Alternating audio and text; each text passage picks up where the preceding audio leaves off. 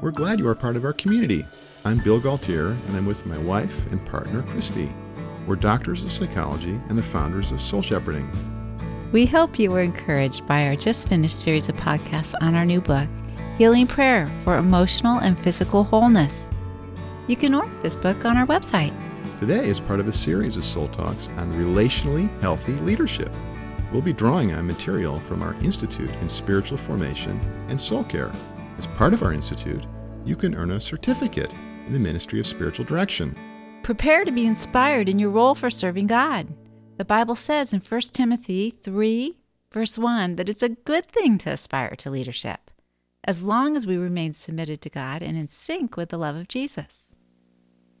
Hello, Soul Talks friends. We are so happy to have you with us here on Soul Talks as we're starting a new series on leadership.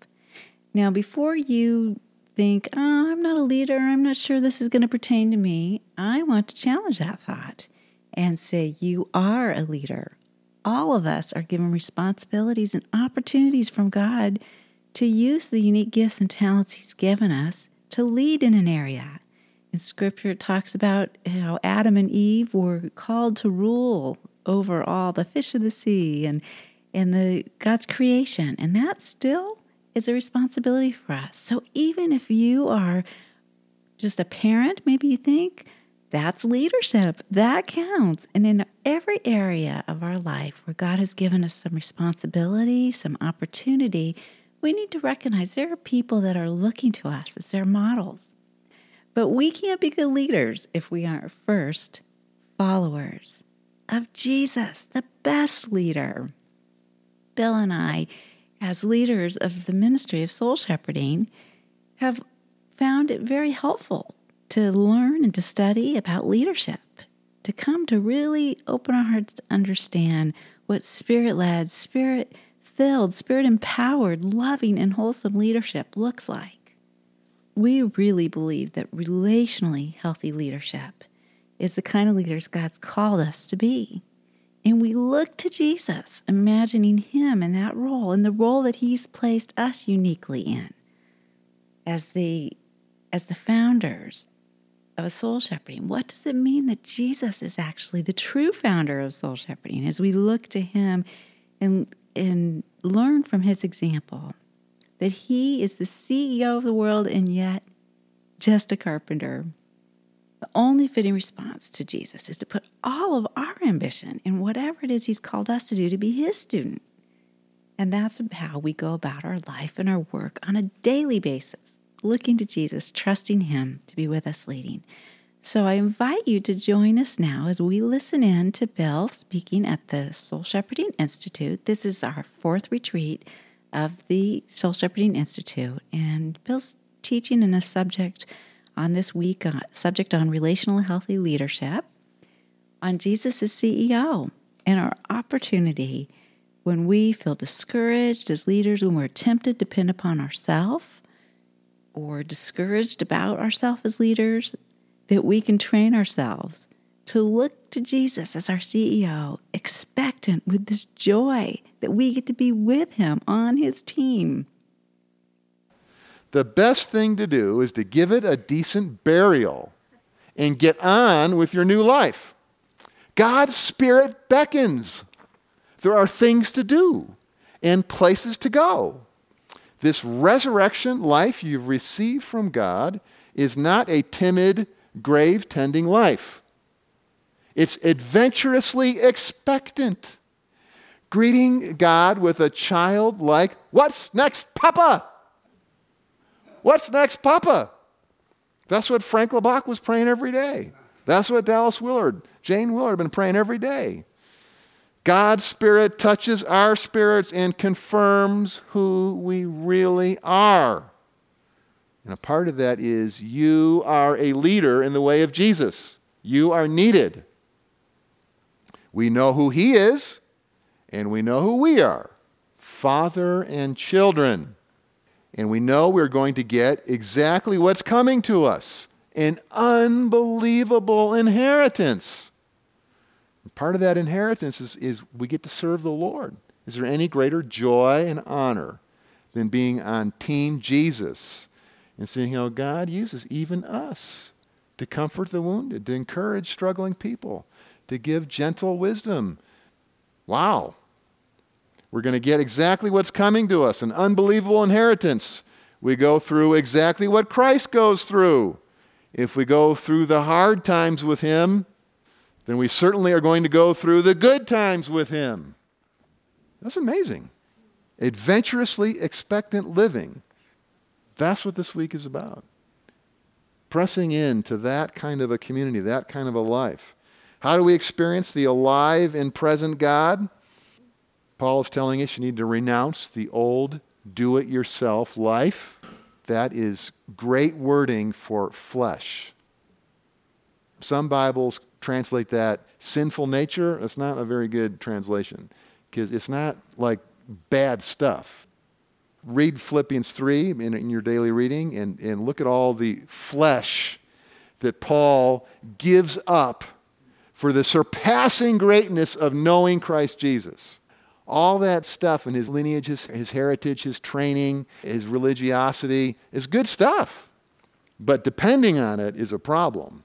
The do it yourself life, that's the problem. That's what we need to renounce. That's what we need to give a burial to. You don't have to be the funniest guy. You don't have to be the most brilliant teacher. You don't have to tell the best stories. I tried all that stuff. I've spoken thousands of times to different groups, tried all the different ways of doing it. And at the end, I decided there's only one that matters, really. Of course, study matters, learning matters, technique matters. But what matters the most is being in that easy yoke. And what's in my heart? Is my heart that you would be impressed with me or that you'd be impressed with Jesus? See? So I have to get that in place. I have to be the kind of person that's oriented around that attitude, that's happy about that, that is prepared to be tuned into the Lord's presence as I'm speaking or leading or listening. See? And you're learning that too. That's watching and praying. That helps us to do what we're doing in the midst of the alive and present God, the one who raised Jesus Christ from the dead. I'm repeating myself here, but it is so important that you not think too small of yourself. I tell you, uh, talk with different pastors and leaders, one of the things I try to do is say, You are a hero. God is so pleased with you. I'm so thankful for what you are doing and that I get to be a part of your story. And when I say that, they melt. Because I think about every pastor or leader I talk to, and including the one that looks back at me in the mirror, we don't feel adequate oftentimes. We don't feel that significant. The number one thing, perhaps, that we struggle with is discouragement. Satan gets us down with discouragement. That's a big tool of the enemy in ministry. Whether you're a professional minister or a lay minister, that's a primary way that Satan can defeat us. It's harder for him to defeat people like you and me with the obvious sins. He can get us with discouragement, perhaps. See? So you matter to God more than you think. You are more important than you think. Jesus said, You are the light of the world. I mean, if Jesus hadn't said that, and I just said it, you'd think it was blasphemy. You'd be, wait a minute. Jesus Christ, He's the light of the world. And of course, that's true. Capital L, Jesus is the light.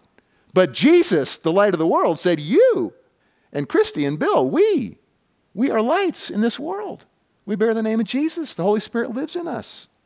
Jesus and the Father and the Spirit, they need us in our neighborhood of influence. Venture on God. Do something outside of your abilities. Do something outside of your comfort zone. So, learning how to do that. See, to do something you don't know how to do, the best way to do it, it's going to be obvious to you, is you need God. you feel a sense of desperation. You feel a certain nervousness. And that initial sense of nervousness is good if it gets you to pray to the Prince of Peace and find a way to put the, the burden, the responsibility, the weight of the leadership on his shoulders, and you get an easy yoke and follow him and learn to now be at peace because you're just walking in cadence with Jesus. And he's doing the heavy lifting. And it's his intelligence and it's his gifts. He's the CEO. He's the counselor. He's the preacher. He's the teacher. He's the parent. He's the small group leader. He's the retreat leader. He's the friend, the best soul friend at coffee, whatever your context. You got to put Jesus there, put him there before you're there, and pray to him. Imagine him there, worship him, meditate on scriptures that help you see him there, and then walk into that situation with him and look for the hand of God to move. Look for God to do something that you can't do. And develop habits. Train yourself to expect that. And God will do that. Well, friends, I hope you enjoyed listening to Bill and his enthusiasm speaking at the Soul Shepherding Institute to this great group we had with us about 20 people in the room up in uh, a beautiful retreat center in Idyllwild. We would love to have you join us and pray that you would really seek the Lord regarding if this is an invitation that He is issuing to you to come to the Soul Shepherding Institute. And you can certainly find more information on the Soul Shepherding Institute, just search in your browser Soul Shepherding Institute and you'll find our page. You can also find it on our homepage at soulshepherding.org on the top. Click under Institute and you'll find all kind of information about that as well as the ability to be able to apply right there online. We'd love to have you join us.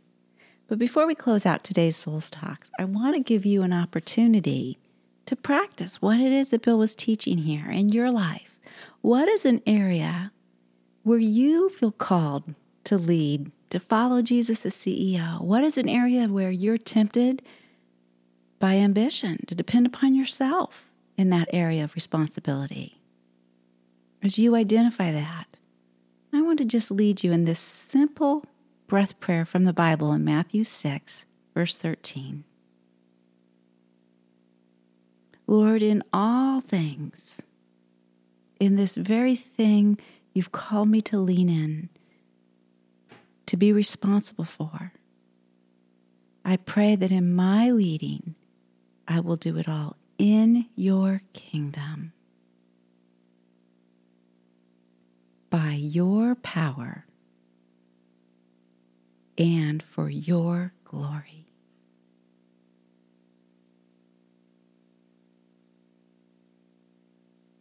As you go throughout your day in your leadership, I pray that this simple prayer from Matthew 6:13 will reorient you to the joy that you get to be with Jesus as your CEO.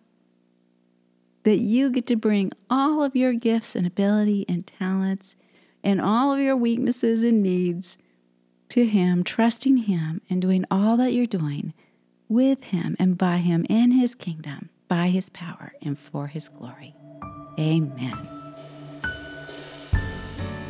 Our mission is to train you to thrive with Jesus in your life and leadership. The best way we can do that is in our Soul Shepherding Institute retreats with the added training to earn a certificate in the ministry of spiritual direction. We'd love to have you and your friends join us in our institute. We have a new cohort starting soon.